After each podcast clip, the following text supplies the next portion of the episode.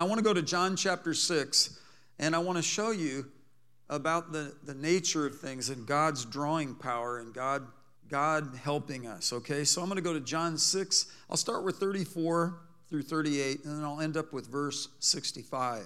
Basically, what I want to talk to you about is the help of the Holy Spirit and how it's a gift, it's a grace that God even draws us in the first place.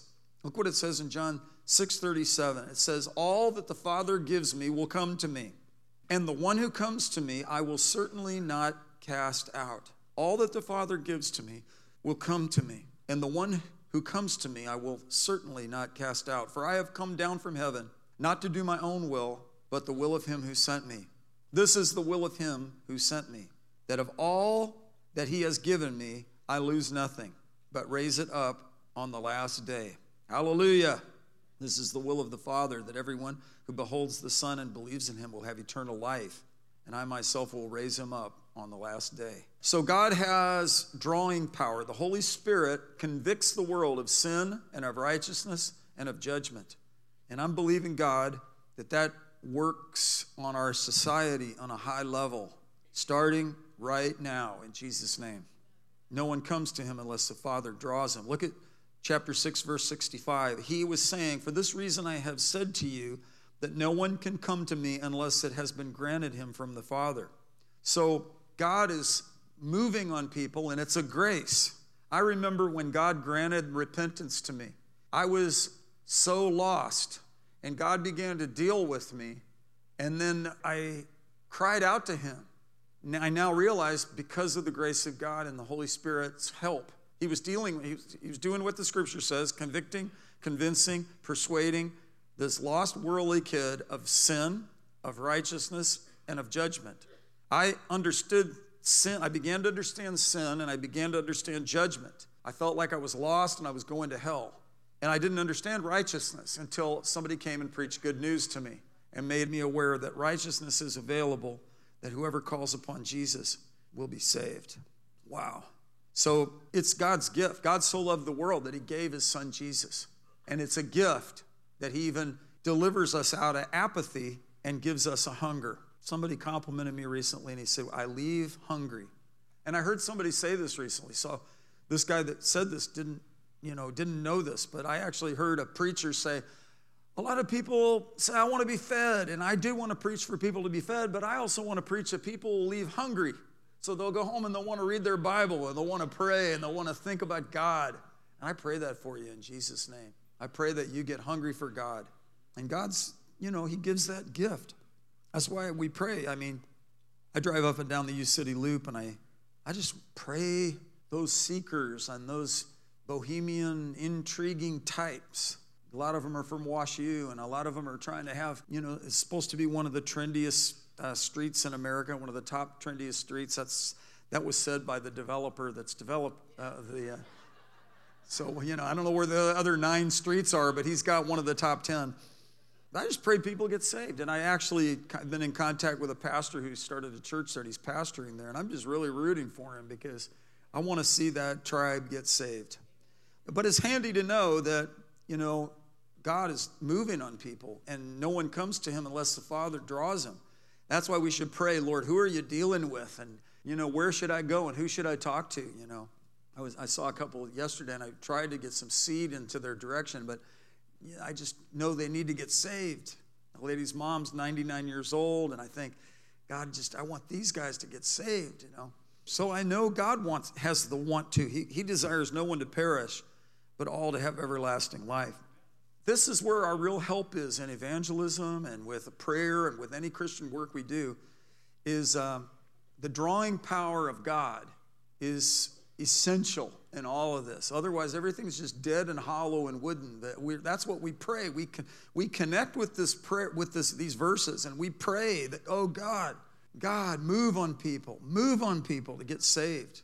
I remember having a dream about my brother with flames around him. So it compelled me to pray for him. So for a couple of weeks, I was just praying for him. In fact, people, I was obnoxious. It's like, I'm praying for my brother. I'm praying for my brother. And God sent laborers to cross his path, like the famous prayer, you know, send laborers. And God really moved on my brother's heart in such a profound way. and he got radically saved and got immediately, became an amazing soul winner right off the bat. And one time I remember he brought a, a van load of 13 friends to church. God moved on my brother. God, God knows how to get a hold of your, our family members and our, our nation. There are great things happening right now. And I attribute them to the wonderful, miraculous help the Father sent through Jesus and Jesus sent through the Holy Spirit. Can I hear a big amen?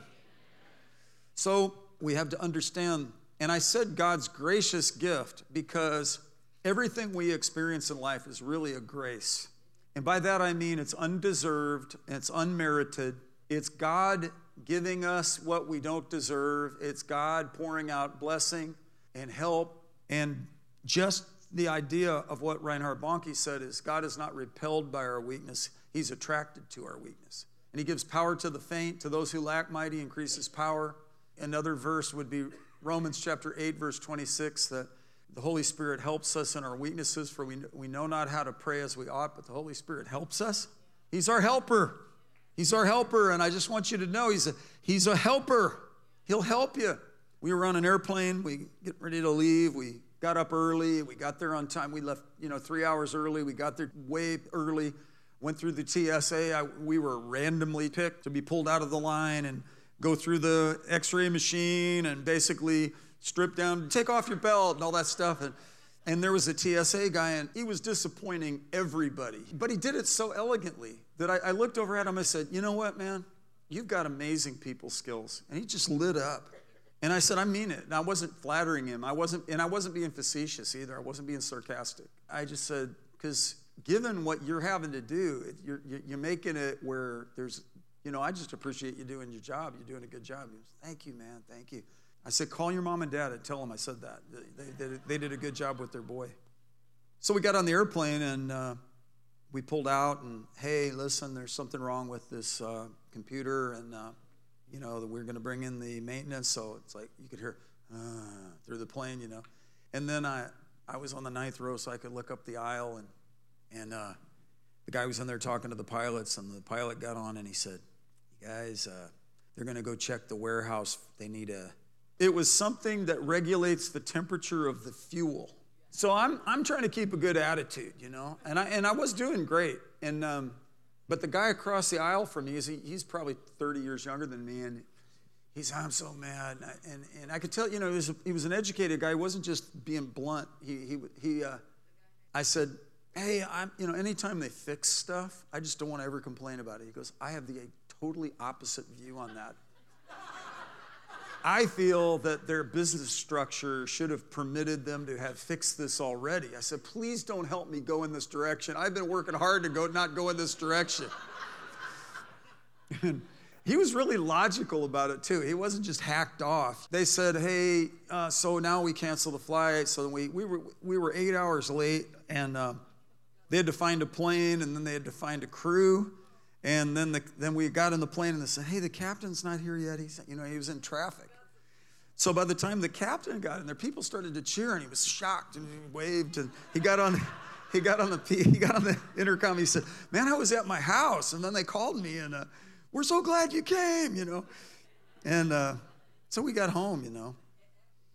So God's gracious gift. He's our helper. He, he, and, and so I finally I ran into the other guy and I actually got upgraded because the plane had more seats in the front. So they said, Mr. Perry, and they called me up and said, You're upgraded because of the mileage. And so I said, Thanks. And so I bumped up there and said, Maybe somebody will trade seats with you. So the mad Australian guy traded seats with me so I could sit next to Patsy. So it was just amazing. And then the guy walked by and he goes, You got upgraded. The, the guy that griped. He said, I tried to get upgraded. And I thought, Bro, try another technique. Right? But he had a smile, he had a twinkle in his eye. I'm not disparaging. He was actually pretty cool. It was just different personality. And I've tried that. Whining doesn't really help. Um, next point, I want you to think about God's, you know, first, God's gracious gift, but then also, this is powerful to me God's uplifting invitation. Wouldn't you love it if you had an invitation from God to come? You know, we see with Moses, he spoke to God face to face. He had such deep, you know, the fire, the, the burning bush. He got up on the mountain and came back with the law. You know, he had some amazing moments. Take off your shoes, this is holy ground. But actually, we all have, I think, one of the most amazing invitations in the Bible. And I want you to go to Matthew chapter 11. And uh, I'm going to get on a faster pace with this. Matthew chapter 11, verse 28. This is just powerful. Come to me, Jesus said, Come to me, all who are weary and heavy laden. Come to me, all you who are weary and heavy laden, and I will give you rest. He said, Take my yoke upon you and learn from me, for I am gentle and humble in heart, and you will find rest for your souls. You will find rest for your souls. And I'm not kidding when I say that if any of you fall asleep during one of my meetings, only am I not offended by it, I'm actually happy for you. And I like what C.S. Lewis said that more people should fall asleep in church because that means the peace of God and the presence of God is there. He must have had a lot of people fall asleep in his meetings. And I, you know, he was known for having like two hour lectures, so it would knock some people out, uh, even though it was genius. But soul rest. You will find rest for your souls. Sometimes our souls feel like they get, you ever get brain tired? You get fatigued. I see a young student up here nodding his head. The Bible says the glory of young men is their strength. And there seems to be an inexhaustible supply of, of energy among the young. And even, the Bible says in, in Isaiah, even young men can have that fatigue. And yet they that wait upon the Lord will gain new strength. John 1, it says, The light shines in the darkness. True light has come that enlightens every man. Bible also says, Let your light so shine before men so that in such a way that they may see your good works and glorify your Father who's in heaven. You're the light of the world, Jesus said. A city set on a hill cannot be hidden, nor does anyone light a lamp and put it under the basket, but on a lampstand. And it gives light to all who are in the house. Here's what I think the help of God's gracious gift covers our sin makes us new creatures, radicalizes us. The Holy Spirit comes upon us and gives us power. You shall receive power when the Holy Spirit comes upon you. And then come to me consistently, all you who are weary and heavy laden. Have you ever been locked up where you didn't feel like going to church? You didn't feel like reading your Bible? You didn't feel like praying? You just felt like griping? And uh, just, or just being flat. Worse yet, just being flat. And I think apathy is a killer the complacency of fools shall destroy them. So that must be addressed. So come to me. Come to me, Jesus said. And I like it too, you know, I like honest people. Going through a real trial. I was on the Hertz bus, and there are two doors. There's one up by the driver, and there's the big double door in the middle. So the family got in the front door, and they all went to the back. It was jam packed. And so I just stood up at the front and struck up a conversation with the driver. It's about a 12 minute drive. And, uh, you know, we, we just, I don't know how it all worked out, but he asked me what I do. And I said, Oh, well, I'm a pastor. He said, Hmm. Said, I had a lot of crises in my life. And he began to describe the loss of his wife and loss of a child. And I mean, really heavy things. And I just listened to him. And he said, So when, you know, in any time, and I didn't preach to him, I didn't witness to him, I didn't bring it up. I just was just chatting with the guy. And uh, he said, So, you know, when people start talking to me about God and the Bible and stuff, I just, this is, this is where I'm at. And I went, Man, I'm sorry about all that, you know. And he went on, and he wasn't like real mean or bitter. He was just hurt, and uh, justifiably so. So we pulled in, and he, you know, he said he made an announcement. You know, gold card members can look on the screen, and the others you have to go in there and you know, spend a ridiculous amount of time in line. He didn't say that, but that's what happens. So at the end of the conversation, I went to go get the bags, and he said, I guess I need to get back in the faith. And I was like, he preached to himself. I mean, he, he preached all the way through Job, all the way to the end of Job. And, and honestly, I didn't have any kind of cliche, quip, kind of quick things or, you know, admonishments for him. I just felt like I needed to listen. And as I listened, I thought, wow, you know, it's understandable you would feel the way you feel. So I just listened and I just said, yeah. And uh, felt led to give him a tip, you know, not as a bribe to have him follow through, but maybe. Why not? A man's gift makes room for him. I just thought I'd sow and at least give him a, give him a taste that I wasn't, you know, the cheapo guy, and I appreciated him. He didn't pick up any of our bags or anything, but he did give us a ride. And I felt led to do it. It was a thing of obedience. It wasn't manipulative. It's just, and I don't do it all the time, but I felt led to do it there. So maybe he'll remember, he'll associate it, the faith, with maybe not so much pain, but maybe a, gen- a generous gesture and maybe a listening ear. And I think maybe the Holy Spirit helped me not to be an obnoxious over speaker. Let's go to Matthew chapter 19. Talking about the Holy Spirit, I'm talking about his invitation and his help. This is God's welcome to those who seek. Matthew 19, 13. Matthew 19, 13. And this is what I use when I do baby dedications. This is my go to segment in the Bible. For all the decades I've done baby dedications, this is the signature verse in my Bible. Uh, 19, 13 through 15. Then some children were brought to him so that he might lay his hands on them and pray, and his disciples rebuked them. Aren't we disciples interesting? Then Jesus said, Let the children alone and do not hinder them from coming to me, for the kingdom of heaven belongs to such as these. And after laying his hands on them, he departed from there.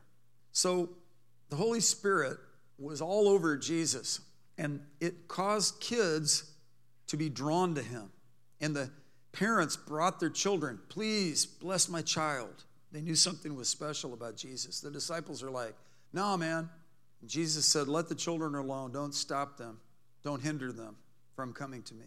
Boy, I just don't want anything we do to be a hindrance to people coming to Jesus. I want to figure out whatever we can do to roll out the red carpet to our community, to our region, to the world around us, all ages, everybody. I want to figure out a way to not internalize everything and hide the light in a bushel basket and under a bed because I have done that. I have buried my talents and I've hidden my bushel my light under a bushel basket. It I think is what the flesh tendency is. That's why the Bible admonishes us not to do it. And that's what's cool and wonderful and amazing about the Holy Spirit is that He will help us. He is our help. He's helped us by this gracious dealing with, I mean, God's kindness leads us to repentance. No one can come to Him unless God draws them. And God is, His drawing power is right there, man. He says, Lift up your eyes and look on the fields. They are white to harvest. And this invitation, by the way, come to me, all you who are weary and heavy laden. And this is how I feel as a pastor whatever you and I or we are going through, anybody, up and out, down and out, whatever, the driver on the Hertz bus, anybody, God, it's a level playing field when it comes to this invitation. Come to me. I'll help you. This, these kids are running to Jesus. He says, Don't hinder them and don't hinder them from coming to me. Oh, man. Let's believe God that we, in our culture as a church, are so accepting you know, you can love people and not condone what they're doing. You, you could just be there for them. I've been with people where they, they are watching to see if I'm going to be condescending and judgmental toward them. And I'm not. And I'll say, you know, where, you know how I feel about this? This is exactly how, you know what I believe? This is my interpretation of what the scripture says. This is what I believe. I'm adamant about it. I love you, man. And it's like, I think we need to understand, even the disciples, get you kids out of here. You kids get out of here. And I think of Bartimaeus Jesus, son of David, have mercy on me. The disciples go, Hey, shut up, man. You read about the disciples, it's like, man, disciples are us. Let's go to John chapter 7, part of the gifts of the Holy Spirit, God's offering of equipping. John chapter 7, God's offering of equip, and it all, all of this ties together with the word come.